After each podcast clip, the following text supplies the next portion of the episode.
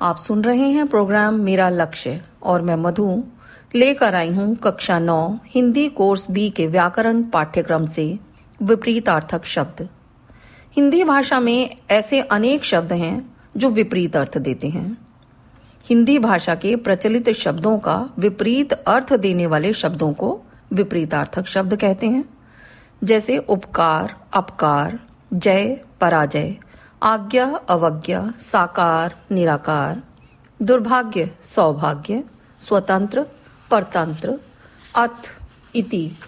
अंधेरा, उजाला, अधिक, न्यून, अनुकूल, प्रतिकूल, अल्प, अधिक।